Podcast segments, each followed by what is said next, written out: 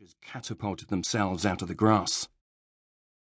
She stopped and put the suitcase down, readjusted her gas mask, and tried carrying the case with the other hand. Its cracked handle pinched at her fingers. She tipped her head back and looked at the vastness of the sky, so deep and blue. A top notch day for flying, Alfie would say.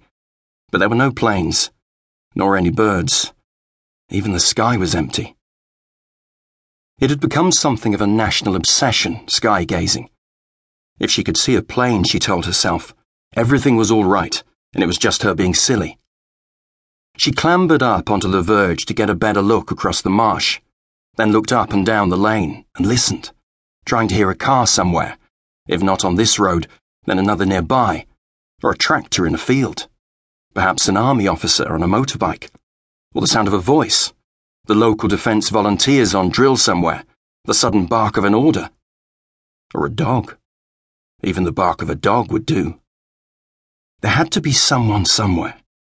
The strange empty silence was making her uneasy. She could feel a tightening in her chest. She would not let herself cry. She picked up the case again and carried on, walking faster now. A wind blew out from across the lagoons and reed beds and stirred the grasses along the verge.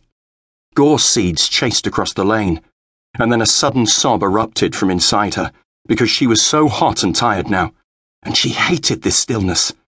She thought she might choke on it. Where was everybody? Maybe it had happened. She had heard people talking about it. She had heard the warnings on the BBC Home Service. She fumbled at a gas mask box, struggling to open it. That was why there wasn't anyone about. That was why there weren't any cars, any planes, birds, crickets, anything.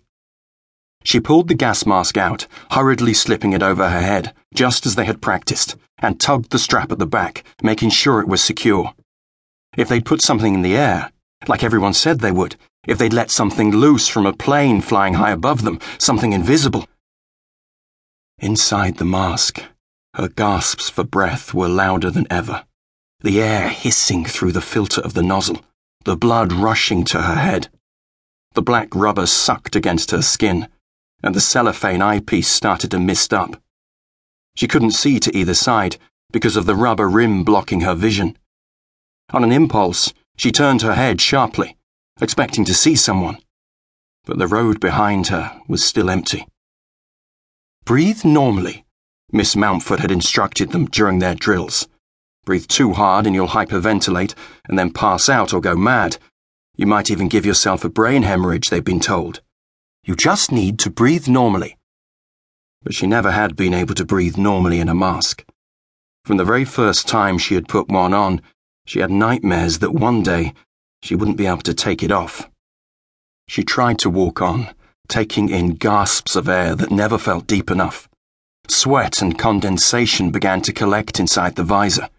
It formed on her skin and ran down the sides, dripping around the rim of the eyepiece and into her eyes, making them water. Despite everything Miss Mountford had told them, she was breathing so hard and fast now that she would almost certainly pass out. There were little tiny specks floating in the air around her. Tiny white specks. Just seeds, she told herself. Tiny seeds of something she didn't know what, touching the visor, and her neck, and her hands, and prickling, tingling all over. She scratched at her skin. Tiny pinpricks, perhaps every one an infection.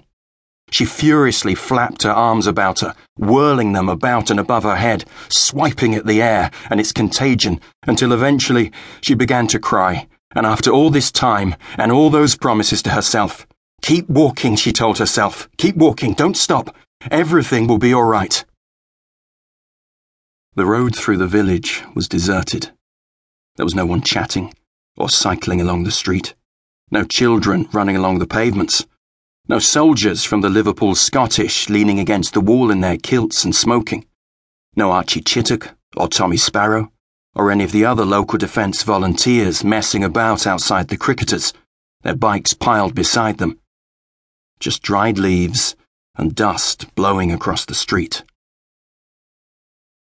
As she reached the school, she saw the drawings that had been stuck to windows peeling away from the glass in the heat. Inside, the two classrooms were abandoned.